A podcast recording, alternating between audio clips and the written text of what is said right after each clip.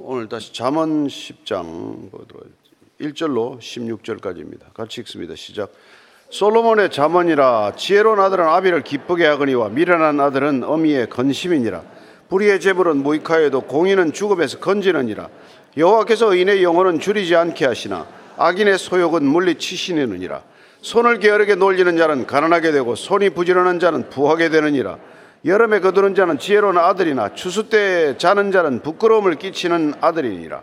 의인의 머리에는 복이 많아 악인의 입은 독을 먹어먹느니라. 의인을 기념할 때는 칭찬하거니와 악인의 이름은 썩게 되느니라.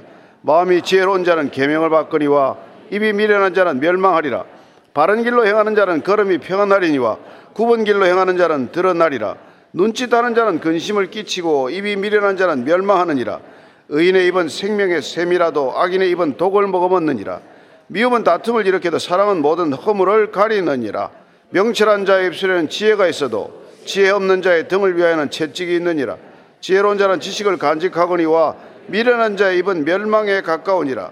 부자의 재물은 그의 견고한 성이요 가난한 자의 궁핍은 그의 멸망이니라. 의인의 수고는 생명에 이르고 악인의 소득은 죄에 이르느니라. 아멘. 이 자문은 보면은 1장에서 9장까지는 화자와 청자, 말하는 자와 듣는 자가 분명하죠. 아버지가 아들에게 지혜를 가르치는데 10장부터 이후로는 듣는 사람과 말하는 사람이 분명치 않아요. 그래서 아 이게 대구적으로 엮어놓은 그 당시의 격언들을 모았다는 것 내지는 그냥 지혜로운 말들을 이렇게 편찬해 놓은 거예요. 물론 편찬의 기준은 있습니다. 어떤 말을 이 자문록에 기록할 것인가. 그 기준은 하나님 앞에서 바른 삶, 하나님 앞에 어떻게 하면은 정직하고 의로운 삶을 살 것인가에 대한 기준입니다. 오늘 같이 뭐 이렇게 불신 시대는 이런 것들마저도 다 잔소리 같이 들릴지 모르겠지만 여러분 정말로 잘 사는 거에 관한 얘기예요. 그래서 이 젊은 나이에 아이들에게 이걸 가르치고 읽히고 암송하게 할 필요가 있다는 것입니다. 1절 한번 읽습니다. 시작. 솔로몬의 자문이라 지혜로운 아들은 아비를 기쁘게 하거니와 미련한 아들은 어미의 근심이니라. 9장과 10장 이후를 연결하는 말이 이 아들과 아버지의 또 표현이죠. 이후로는 여러 가지 말들이 뒤섞여 있지만 어쨌건 1장 1절도 보면은 솔로몬의 자문이라는 말이 나오고 또 10장 이후에는 이렇게 편집이 되고 25장부터 29장까지는 히스기야 시대에 또 편집이 된 거예요. 30장은 아굴의 자문, 31장은 르무엘의 자문 이렇게 되어 있지 않습니까? 그래서 10장과 이 9장 앞장을 연결하는 이 연결 마치 조사와도 같은 것이 아들은 아비를 기쁘게 하고 미련한 아들은 어미의 근심이라. 여러분 이 단한 한 절이지만은 우리가 이 잠언을 읽고 성경을 읽고 믿음을 가지는 삶의 이 중요한 갈림길을 보게 됩니다. 어떻게 하면 부모와 자녀 간의 이 관계가 일생 동안의 관계가 되는 거예요. 그러니까 부모를 기쁘게 하는 자녀의 삶과 부모를 근심케 하는 자녀의 삶. 결국은 쭉 길게 이어져서 예, 이 세상을 근심케 하는 인생과 이 세상을 화평케 하는 인생의 갈림길이 된다는 것입니다. 이 세상이 어지러워진 것은 어떻게 보면 가정의 문제 아닙니까? 여러분, 가정에서 배출해낸 아이들, 우리가 길러낸 자녀들이 이 세상에서 어떤 삶을 살아내느냐, 그게 이 세상의 모습이에요. 이 세상 탓할 거 하나도 없습니다. 우리가 길러낸 자녀들이 만들어 놓는 세상 아니겠어요? 그 자녀들이 뭐 헬로윈에 가서 뭐 무슨 뭐 저런 이런저런 겪거나 예? 아니면 그 자녀들이 정말 또, 또, 또 다른 형태의 삶을 살거나 그게 어려서부터 다 훈련된 거란 말이에요. 어려서부터 부모의 등을 보고 자란 거란 말이에요. 우리 책임인 거죠. 그래서 오늘 이 자문의 말씀을 읽으면서 아, 누군가를 근심케 하는 인생이 왜 태어났냐? 누군가를 기쁘게 하는 삶, 누군가의 삶에 도움이 되는 인생은 어떻게 해서 길러지냐 이 말이죠. 2절 3절입니다. 시작. 불의의 재물은 무익하여도 공인은 죽음에서 건지느니라. 여호와께서 의인의 영혼은 줄이지 않게 하시나 악인의 소욕은 물리치시느니라. 재물도 마찬가지예요. 불의의 재물이 있고 공의의 재물이 있다는 것입니다. 불의의 재물은 근심케 하는 재물이에요. 공의의 재물은 누군가에게 도움이 되고 살리는 재물이 되는 거예요. 예. 돈이 일만하게 뭐, 그, 그 뿌리가 아닙니다. 돈을 사랑하는 것이 일만하게 뿌리라는 말이에요. 그러니까 이 재물이라는 것도 어떻게 써야 할지를 어릴 때부터 가르치지 않으면 그 돈 평생 자기한테 쓰는 것밖에는 모르는 인생을 만들어 놓는 것이죠. 그러면 돈을 벌수록 그 인생이 남들을 이렇게 해를 끼치는 인간이 되고 마는 거예요. 돈 벌어가지고. 이게 다 그게 처음부터 이게 갈림길에 있다 이 얘기예요. 욥기 11장 14절 15절입니다. 시작. 내 손에 죄악이 있거든 멀리 버리라. 불의가 내 장막에 있지 못하게 하라. 그리하면 내가 반드시 흠 없는 얼굴을 들게 두고 굳게 서서 두려움이 없으리라. 이렇게 흠이 없는 얼굴을 들고 이렇게 살게 만드는 것. 예. 그건 죄악을 멀리 버리고 불의가 집안에 발딛지 못하도록 하는 이 가정에서부터 시작이 된단 말이죠. 그래서 아이들이 거짓말 하나 하는 것, 예? 불성실하게 살아가는 것, 아침에 일어나서 자기 잠자리 하나 손질 안 하고 나가는 것, 그 왜 그렇게 가르치려고 그러겠어요? 근데 요새 누가 가르칩니까? 방문도 못 열게 하고 말이죠. 그 어려서 하는 삶 그대로예요, 그대로. 자기 주변을 하나 정리 못하는 사람이 회사 들어가면 주변 정리합니까? 못하는 거죠. 세상을 어지럽게 만든단 말이에요. 세상의 질서라는 걸 지키고 살 수 없는 인간이 그렇게 되는 거예요. 불의한 재물, 공의로운 그, 그런 불의한 재물은 아무 이익이 없대요. 그러나 공의로운 재물은 죽음에서 건지느니라. 예. 시편 34전 4편 9절 10절입니다. 시작. 너희 성도들아 여호와를 경외하라. 그를 경외하는 자에게는 부족함이 없도다. 젊은 사자는 궁핍바에 줄일지라도 여호와를 찾는 자는 모든 좋은 것에 부족함이 없으리로다. 그렇습니다. 이 불의한 재물, 공의한 재물의 관점은 뭐에서 시작이 되냐니까 부족함이라는 것에서 시작이 된다는 거예요. 근데 하나님을 경외하면 부족함에서부터 풀려난단 말이에요. 그래서 어려서 하나님을 신뢰하는 하나님을 믿고 의지하는 삶을 살게 하는 거란 말이에요. 하나님이 없으니까 재물을 쥐고 살죠. 하나님이 없으니까 재물을 내 안전의 근거나 거처로 삼지요. 그러니까 그걸 움켜쥐고 못 놓는 삶이 되는 거란 말이에요. 근데 한번 움켜쥐기 시작을 하면 평생 그걸 더 움켜쥐려고 그 인생을 그냥 허비하고 마는 것이죠. 그래서 모든 기준을 돈에 두고 사는 삶이 여기서 결정이 되고 마는 것이다. 이 말이죠. 그러나 하나님께서는 영혼을 굶주리지 않기 때문에 늘 부족감에 시달리지 않게 하기 때문에 아니 부족감이라는 생각에서부터 풀려나게 하기 때문에 인생 전체가 여유로운 삶이 된단 말이죠. 그리고 어려서부터 늘 그렇게 움켜쥐는 삶이 아니라 누군가에게 베푸는 삶이 시작이 되는 것이죠. 채워지는 것을 경험하고 여유로운 인생 태도가 결정이 됨으로써 생기는 거란 말이에요. 이렇게 부자라서 여유로운 게 아니라 마음이 여유로워서 진짜 진정한 부자의 삶을 사는 것이죠. 4절 5절입니다. 시작. 손을 게으르게 놀리 자는 가난하게 되고 손이 부지런한 자는 부하게 되느니라.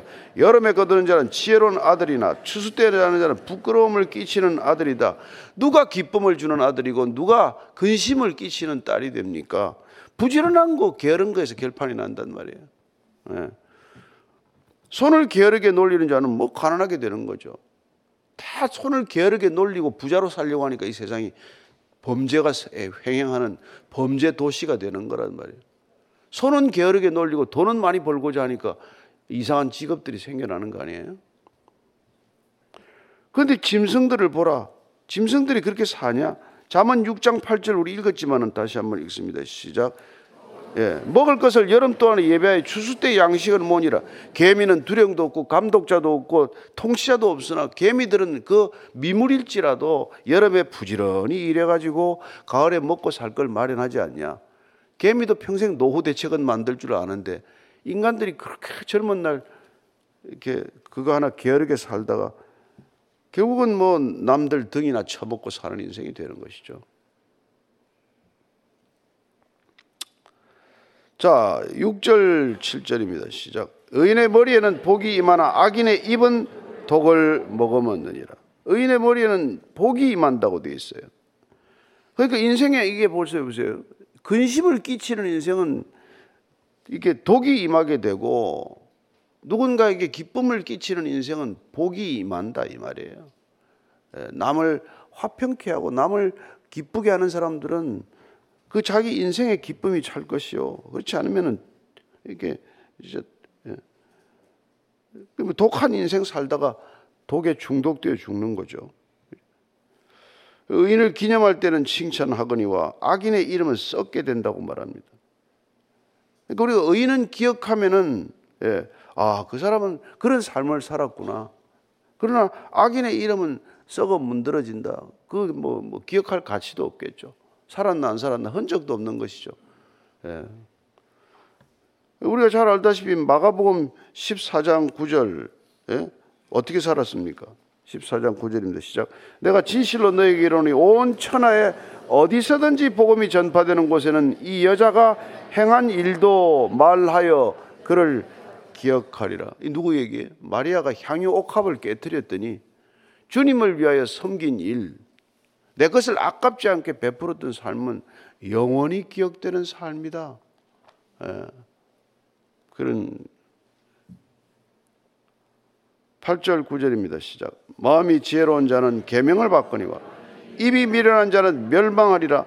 바른 길로 행하는 자는 걸음이 평안하리니와 굽은 길로 행하는 자는 드러나리라. 자, 이게 근심을 끼치는 인생과 기쁨을 선물하는 인생의 차이는 뭡니까? 마음이 지혜롭고 미련한 거란 말이에요. 마음이 지혜롭다는 것은 누군가에게 큰 기쁨을 주게 되는 인생이 될 터인데 그는 하나님의 말씀을 받아들이거니와 미련한 자들은 꼭 그걸 거부한단 말이에요. 그래서 입이 미련한 짓을 하게 되고 미련한 말을 하게 되고 남한테도 꼭 속을 박박 긁는 얘기나 하다가 결국 망하게 된다 이 얘기예요. 그 자기 입이 화를 불러들이고 입이 생명을 선물하는 거예요. 입이 생명샘이 될 것인가, 입이 독극물을 뿜어낼 것인가 그 차이라는 것이죠. 그래서 예수님께서 예, 마음에 가득한 것을 입으로 말한다. 의로운 사람은 선을 가득히 쌓을 것이고 악인은 그 마음에 가득 악을 쌓을 것인데 그 마음에 가득 쌓은 것을 입으로 말함이라 이렇게 말하지 않습니까? 참 그리고 또 이게 기쁨을 끼치는 인생은 늘 바른 길로 행하고자 하는 삶을 사는데 남을 근심케 하는 사람은 제가 제, 제 길로 이게 굽은 길을 만들어낸다. 꼭 그 길을 안 가고 굽은 길, 비뚤어진 길, 옳지 않은 길을 만들고 간다. 이렇게 말합니다. 이사에서 59장 8절 말씀입니다. 이사에서 59장 예, 8절. 자, 시작. 그들은 평강의 길을 알지 못하며 그들이 행하는 곳에는 정의가 없으며 굽은 길을 스스로 만드나니 무릇 이 길을 밟는 자는 평강을 알지 못하느니라. 예. 죄악된 백성과 죄로부터 벗어난 인생. 우리가 성경에서 의인이라면 뭡니까? 용서받은 죄인이요. 예. 악인이란 하나님의 용서를 거부하는 죄인이에요. 둘 다 죄인은 죄인이지만 예. 그렇게 하나님을 거부하면 평강의 길을 모른다. 이 세상에 진정한 샬롬을 모른다. 화평을 모르니 맨날 싸우고 다투고 그 결국은 그 인간들의 싸움이 전쟁이 되는 것 아닙니까? 평생 싸우다가 그런 사람들이 지도자가 되니까 결국 전쟁을 일으키더만. 네. 그들이 행하는 곳에는 정의가 없대요. 정의가 없대. 하마스 지도자들 보니까 다 전부 카타르인가 어디인가에 말 별장 사놓고 거기 들어간 외부에서 이란에서 지원한 돈들이 대부분 밖에 나가서 말이죠. 본인들은 그렇게 호의호식하고 가자 지구에 그 불쌍한 200만 사람들만 그렇게 사는 거예요. 죽는 거예요, 다. 예. 러시아가 페레스트로이카 해가지고 들어간 돈이 말이죠. 이 1년에 들어간 돈이 600억 달러가 들어갔는데 그 돈이 고스란히 스위스 은행으로 다 빠졌어요. 정치하는 사람들이 그렇습니다. 이게 세상의 실상이란 말이에요. 푸틴 자기 삽지, 살지도 못할 별장을 1억 불짜리 뭐 10억 불짜리인가 지어놓고 지금 전쟁 때문에 휴가도 잘 못 간다네. 참 우리 같은 사람 그참 하룻밤 관광 코스나 만들지. 예? 요트 말이야 무슨 뭐, 뭐, 뭐 8천만 불짜리 뭐 사놓고 타지도 못하고 세상이 그렇단 말이에요. 왜냐하면 자기가 굽은 길을 스스로 만들어 놓기 때문에 인생이 굽어져서 결국은 예, 그런 굽은 인생을 산다 이 말이죠. 우리가 아침에 우리끼리 모여서 이런 얘기 한번 하겠습니까? 뭐. 그러나 우리라도 제대로 살아야 될 거 아니냐 이 말이에요. 예? 그 사람들이 부러워가지고 야 집이 뭐, 뭐 천억이래 그런 거 보지도 마세요. 그냥 뉴스로 지나가면 지나가 버리는 것이고 10절입니다. 시작. 눈짓하는 자는 근심을 끼치고 입이 미련한 자는 멸망하느니라. 이 눈짓하는 자 이게 재밌죠. 옛날에는 악한 사람들끼리 이게 눈짓을 그러면 이제 꾀를 부리는 악인의 꾀를 이제 도모하는 일이 서로 눈을 맞추잖아요, 되게 다 못된 짓 할 때. 예, 누구 왕따 시킬 때 이럴 때 눈을 깜빡깜빡하는 예, 그런 자는 근심을 끼치는 인생이 된다는 거예요. 예? 입이 미련한 자는 멸망하느니라. 예. 입이 여러분들과 제 입에 이렇게 미련한 말이 이렇게 안 나오고 늘 지혜로운 말이 나오게 되길 바랍니다. 그리고 남한테 이렇게 덕을 끼치는 말, 남을 세우는 말, 그게 입이 생명을 뿜어내는 말이 되는 것이죠. 생명을 이렇게, 이렇게 전하는 말이, 말을 쓸 거냐, 남을 근심케 하고 남을 낙심케 하고 독을 뿜어내는 말을 할 것인가 그런 거 아니에요. 그런데 무슨 영화 보십시오. 대사 같은 게 독이지 그게 말입니까? 예. 근데 그런 대사를 외워야 먹고 사는 직업이니까 얼마나 그것도 힘들어요. 그러니까 여러분들이 연예인들이 옆에 있으면 인기 있는 연예인일수록 기도를 해줘야 돼. 안 그러면 저런 마약하다가 다 붙들려 가는 거예요. 연예인들 보고 그냥 좋아하는 것만 아니라 정말 저분들이 좋은 연기하다가 세상에 선한 영향력을 끼치게 해달라고 그것도 볼 때마다 기억날 때마다 이렇게 기도를 해야 돼요. 기도를. 그 여러분 몇 편만 그런 거 찍어보세요. 정신이 황폐해지는 거예요. 더몇편 볼다가. 그러면 가사 그거 뭐, 뭐, 그랩 가사 그 외워서 될 가사입니까? 무슨 욕이나 중간중간 섞어가면서.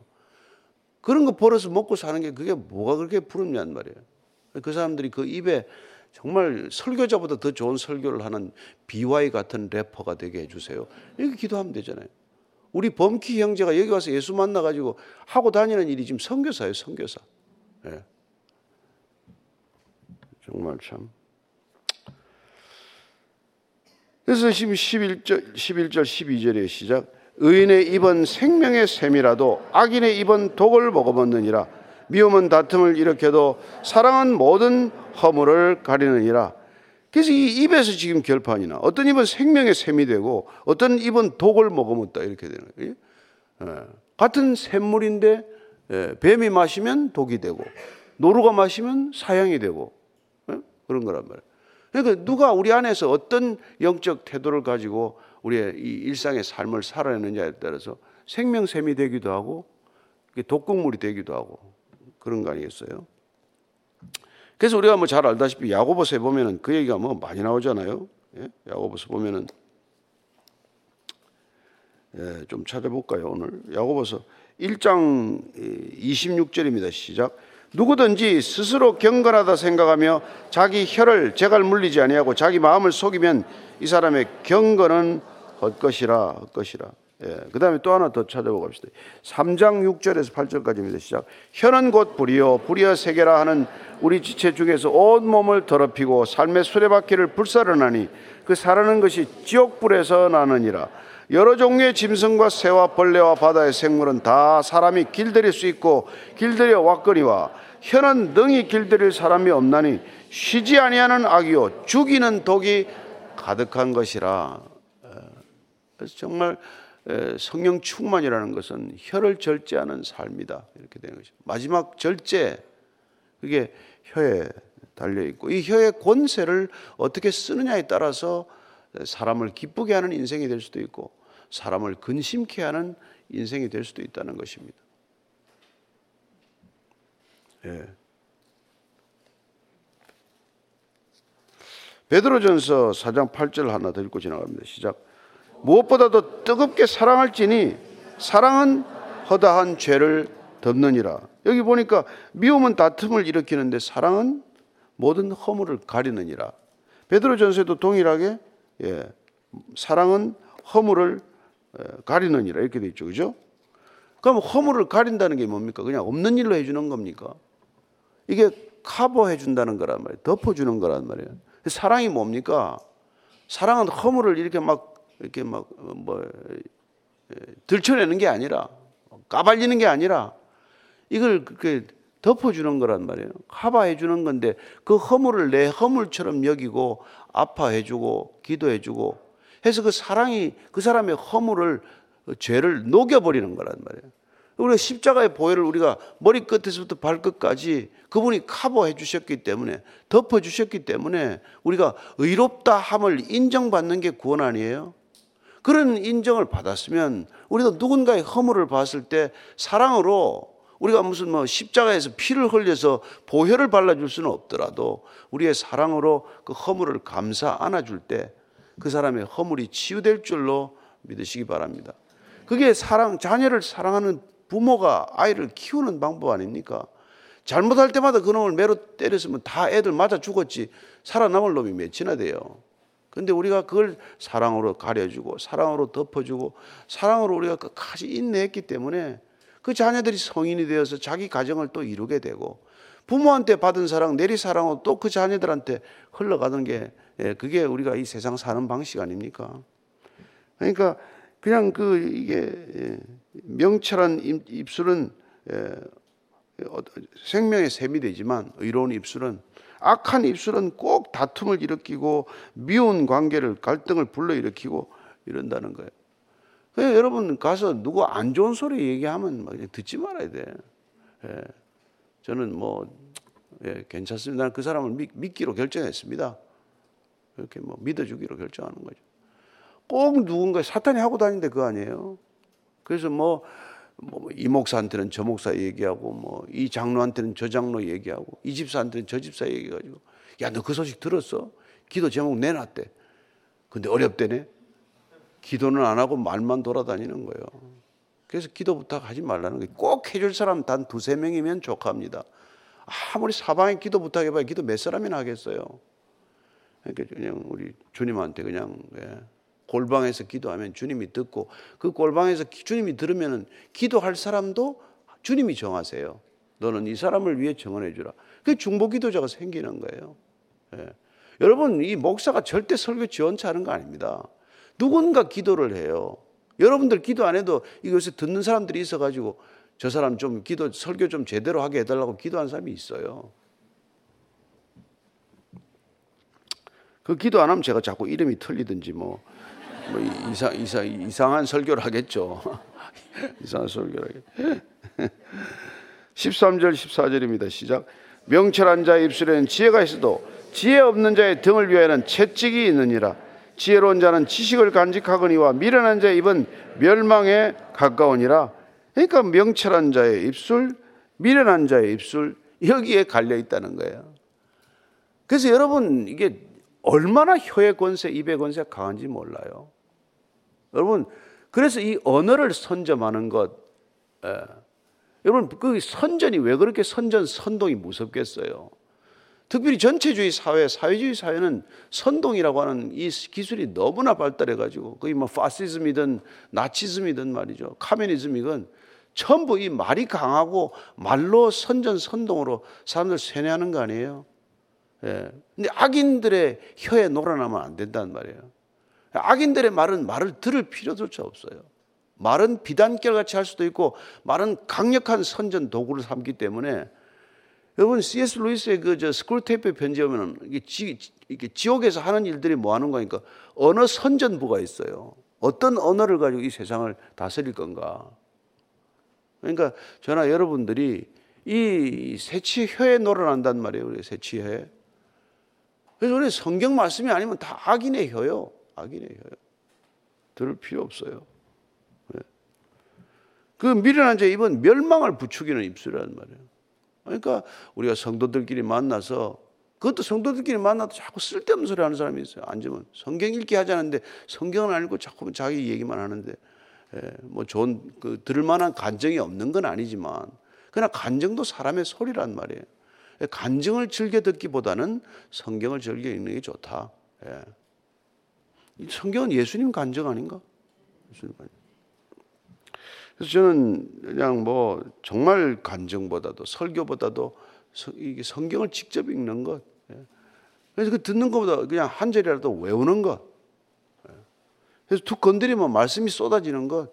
그게 우리가 그리스도인이죠, 뭐. 15절, 16절 읽고 마칩시다. 시작. 부자의 재물은 그의 견고한 성이요. 가난한 자의 궁핍은 그의 멸망이니라. 의인의 수고는 생명에 이르고 악인의 소득은 죄에 이르느니라. 자, 이 끊임없이 잠언은 두 갈래 길, 두 가지 대비되는 언어, 의인과 악인, 예, 의인의 입술, 악인의 입술, 뭐 이렇게 예, 가난한 자, 부유한 자 모든 걸 이렇게 극단적으로 대비해서 그야말로 우리가 뭐 젊은 사람들이 볼 때는 이게 너무 너무 선이 분명한 게 아니냐, 예, 중간지대도 있는 거 아니냐지만은 이게 이제 문학적 표현이죠. 극단적인 대비를 통해서 우리에게 결단을 촉구하는 말들이에요. 과연 너는 어떤 길을 선택할 거냐? 너는 어떤 인생을 살고자 하는가? 누군가를 기쁘게 하는 인생인가? 아니, 누군가에 앞서서 하나님을 기쁘시게 하는 인생인가? 아니면 하나님을 외면하고 근심케 하는 인생이 될 것인가? 그거 달린 거란 말이에요. 예. 여러분들이 오늘도 하나님 편에 서게 되기를 축복합니다. 하나님께서 우리에게 주시는 생명의 언어를 단 한마디라도 누군가에게 전하는 하루가 되기를 축복합니다. 축복의 인생이 되기를 축복합니다. 생명의 샘이 될지언정 독극물이 되지 않게 되기를 축복합니다. 오늘 기도할 때 하나님 오늘 하루 혀의 권세를 잘 쓰다가 정말 집에 기거하는 하루가 되게 해 주옵소서. 누군가에게 덕이 되는 말 하게 하시고 낙심한 자에게 힘을 주는 말 하게 하시고 그리고 어두운 이 세상에서 빛이 되는 말을 전하는 삶이 되게 해 주옵소서. 한번 그렇게까지 기도하십시다. 하나님 아버지 정말 온갖 미디어를 통해서 온갖 말들이 난무합니다. 들어서는 안 될 말들, 결코 들어서는 안 된 말들이 우리 귀에 들립니다. 하나님 귀를 막게 하시고, 결코 보아서는 안 될 것들도 보게 합니다. 눈을 막게 하시고, 하나님 때로는 우리의 생각을 막게 하셔서 주님께서 주시는 말씀과 주님께서 허락하시는 주의 비전을 보는 하루가 되게 하여 주옵소서. 하나님 이 아침에 그런 주의 말씀과 주의 비전으로 이 땅, 이 세상의 삶을 시작하고자 합니다.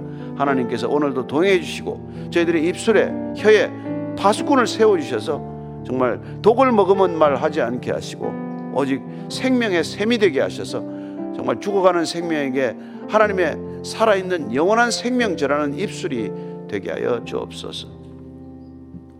하나님, 오늘도 이 혀의 권세, 놀라운 혀의 능력을 하나님을 위하여 쓰는 하루 되게 하여 주옵소서. 주님께서 혀에 파수꾼을 세워주셔서 어떤 말을 하건 그 사람을 낙심케 하는 말이 아니라 그 사람을 위로하고 격려하고 세워주는 생명의 말 하루 종일 누군가에게 할 수 있는 일상이 되게 해 주옵소서.